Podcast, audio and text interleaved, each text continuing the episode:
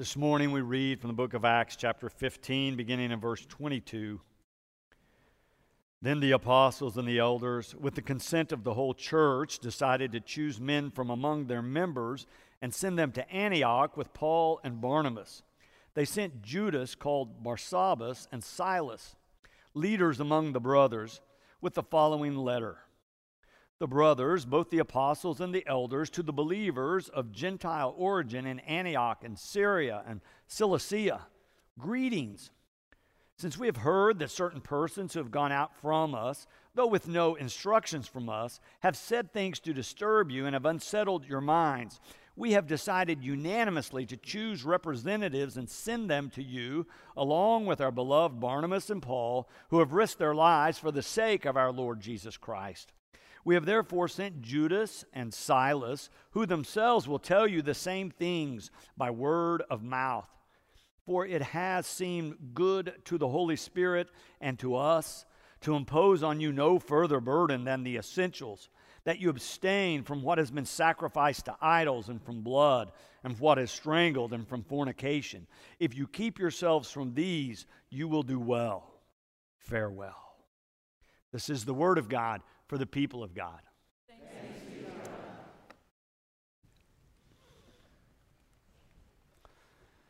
So I spent the last few days of May in Oklahoma City at what we call our Oklahoma Annual Conference. Every year across the nation, we gather in annual conferences all the pastors of the United Methodist Churches for us, that's in the state of Oklahoma, along with an equal number of lay representatives from those same congregations, gather together to discuss how we're doing, where we're going. Sometimes we're in full agreement in terms of the direction we ought to go, and we're able to move forward together easily.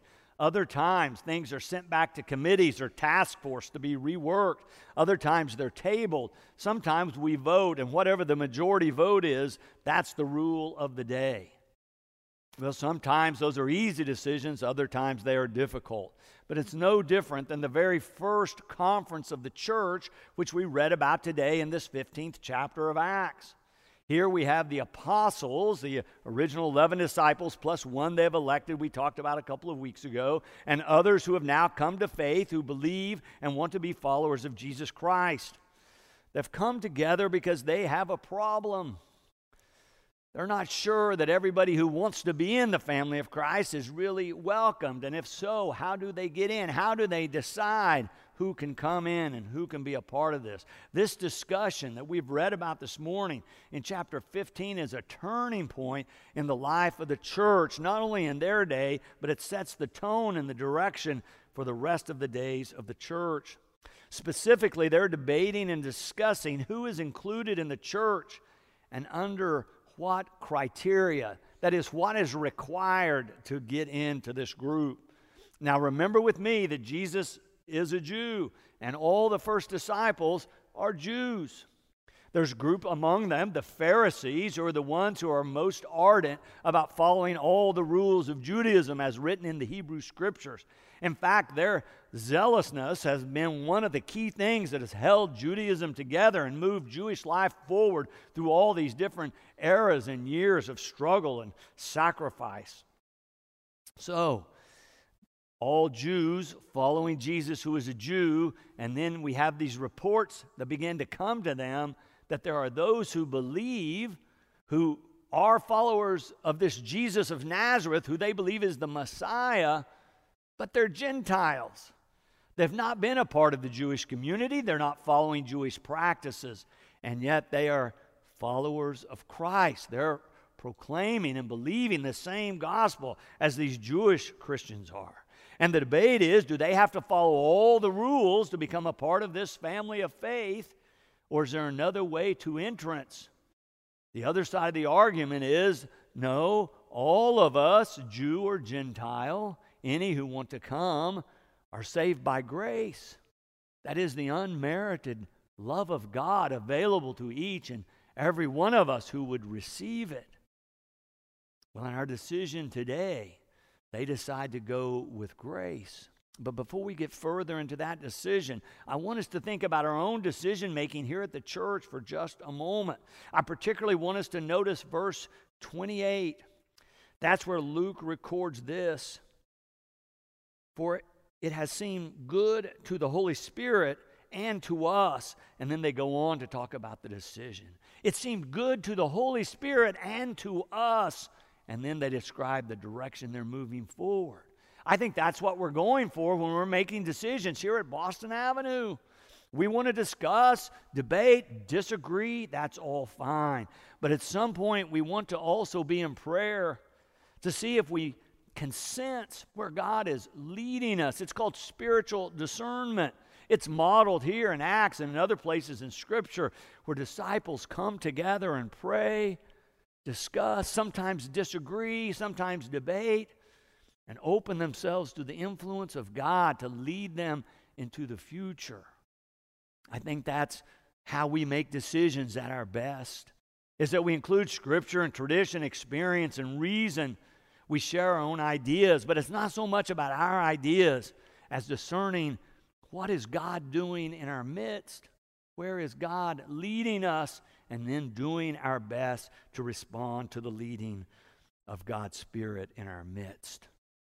In this passage today, the decision these disciples make is to write a letter to these Gentile Christians in the letter, they say, We have decided this idea of the only way to enter for male converts is through circumcision. We'll set that aside. They say there are these four commandments, though, that we want you to follow.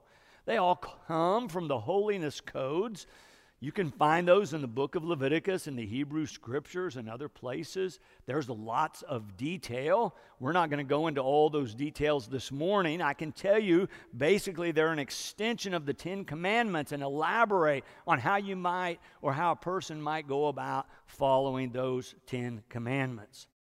But in these holiness codes, it's important to understand their purpose. They have written these rules these rules help the people of God stay cohesive as a community and connected to God as a people of God. Now, the four they mentioned this morning that they believe are still important for the Gentiles to follow, the first three all have to do with worshiping idols. And they say, We're not worshiping idols. It's important to worship one God. The last one has to do with fornication a specific kind of sexual morality where we honor and are faithful in our commitments and we do not covet others or neighbors' property. In that time, women still seen as property. But in our time, there's all this debate and consternation and discussion about whether or not we can include LGBTQ people in our churches. A lot of people, when they're discussing that, are quoting these holiness codes. I think it's interesting and important for us to think about that over 2,000 years ago, the apostles and the first disciples said they no longer apply. They are not entrance requirements or criteria to be a part of the body of Christ. And yet, we still have a lot of Christians quoting Leviticus as the basis for their objection and condemnation of people who are seeking Christ. You may find that hard to believe, but it's true. It's clear in this text. They say all these other things are not important anymore. We want you to be a part of the family of faith. You might even find it harder to believe, but I've read recently that Bible scholars are pointing out that the word homosexual or homosexuality was not even a word used in the Bible until the 1946 Revised Standard Version was published in English. Always before, the word translated had to do with abusive sexual relationships, particularly exploiting children sexually. 1946, that was changed. That's a very late translation. I think it's inaccurate. I think it's a mistake. I think we would rather go with the early church and their policy of inclusion and their policy of embodying the love of God to any who want to come and be a part of that. That's why our leadership here at Boston Avenue has recently reaffirmed the direction we want to go and said that we want to focus on essentials of faith without adding other criteria which restrict any who would seek Christ here or who would come and participate with us. We do not want to restrict any of them from participating fully in our life together as a Christian community. Something for you to think about. But there's another insight here as well. It has to do with the style they approach this whole conflict, this whole idea that there's disagreement within the body. It's interesting to note that these early Christians took into account both sides of the conflict. Rather than being trapped in either this or that, either you all get to come, but you all don't, they're looking for a way that all might be invited into the life of faith together as followers of Christ. So they say to these Gentile Christians, you don't have to live by all these rules, but there are these that we would like for you to follow. And they say to the Jewish Christians, how about we ease up on all this list of rules and focus on the essentials of faith? And they invite both groups to move toward one another in that way. Here at the church, when we were, had a group of leaders last year writing our core values, one of the things they wanted to make sure we stated clearly was our very first core value, which we said affirms everyone is a beloved child of God. We have to get this relationship with God clear to begin with. That everyone is created by God. All of us are children of God and beloved, and therefore included. I read a story about a woman who was retired executive. She'd been a very successful business person, now retired, moved back to her home community. One day, some local Navajo children knocked on Elaine Borgen's door they wanted to go to the movies and they knew she was a person of resources and were wondering if maybe she would give them money to go to the movies. She said, I can't give you all money to go to the movies, but if you're serious, come back tomorrow and I will talk with you about how you can earn enough money to go to the movies. The next day, they came back.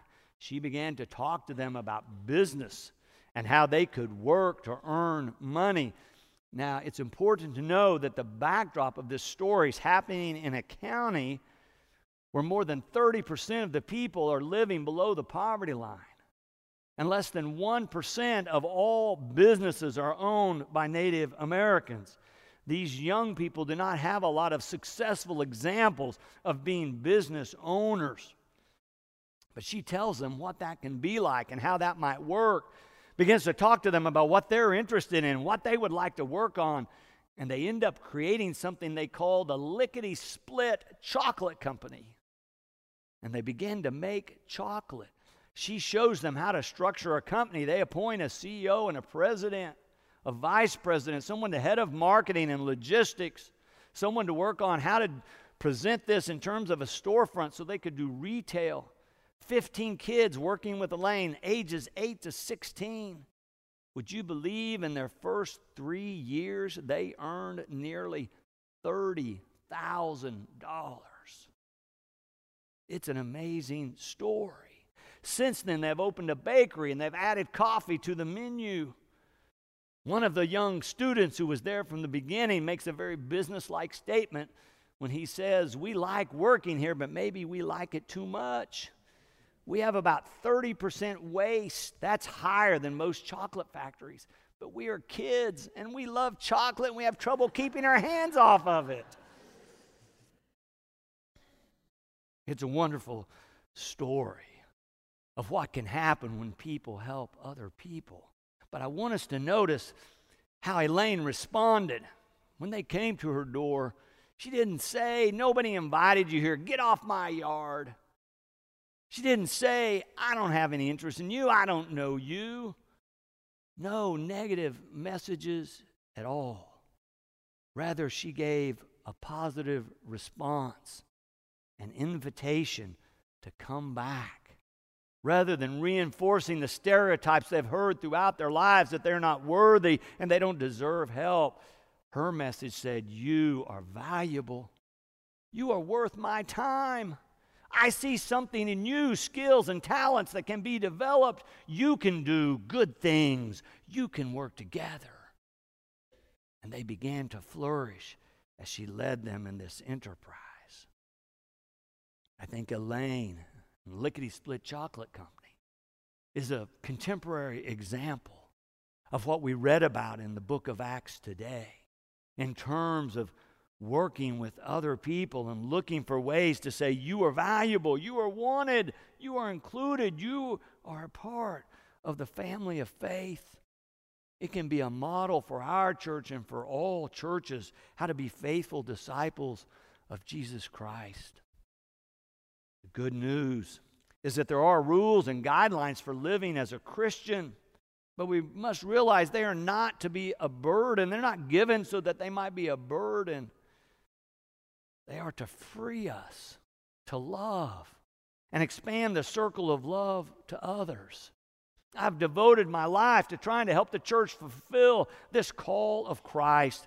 Years ago, I decided the key was to love people into the church, into the family of Christ, that we were commanded and called to lead with love and grace.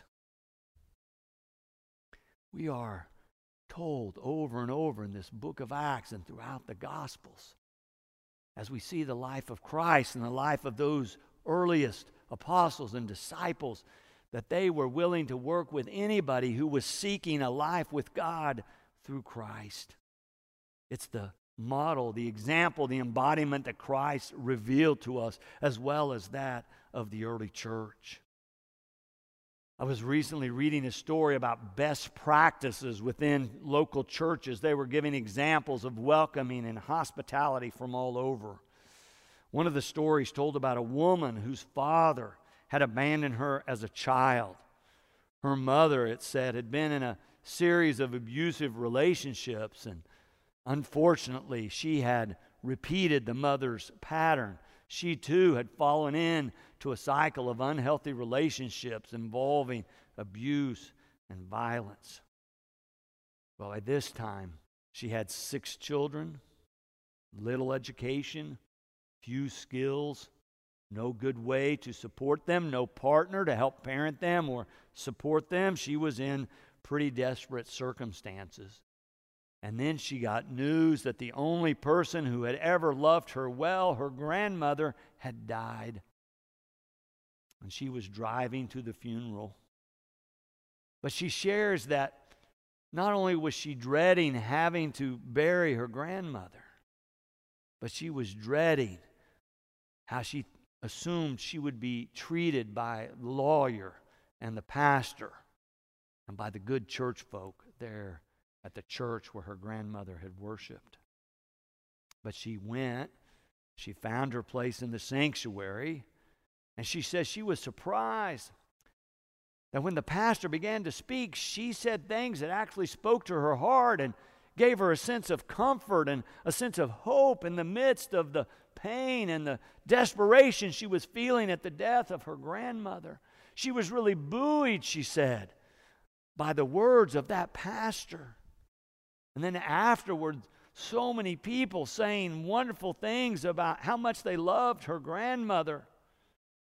But then she said, even more surprising was she felt that they genuinely were welcoming her and that they really did care about her and maybe even were extending love for her. She was finding it all a little overwhelming. But finally, most of the people had gone, and the pastor came across the room holding a book. She told the young woman, This was your grandmother's Bible. I spent a lot of time with her in the last few weeks and days of her life. Never a day went by that she didn't speak of you and pray for you. She asked me to help write a letter that she could leave for you, and I did. It's right here in the pages of the Bible. She wanted you to have this book and to be sure and read the letter.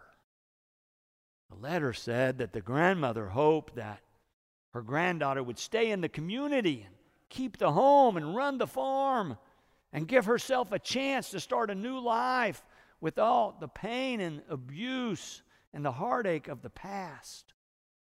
The end of the letter read like this I know that you might decide to sell everything, take the money, and leave. I would want you to have it anyway, so do what you think is right. Just remember that this is your home and that this house and this farm and this book will always be full of love for you. Now, dear, please read Romans 8 28 through 39. I've marked it just for you. Love always, Grandma.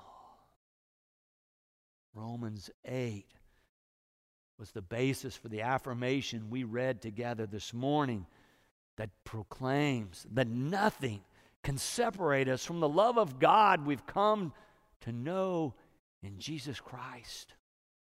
Nothing can separate any of us from the love of God extended for each of us through Jesus Christ. That grandma, that pastor, and that church expanded the circle of love to include a woman who had known mostly pain and abuse throughout her life and helped her begin to glimpse the idea that she was a beloved child of God. As followers of Christ, should we do any less?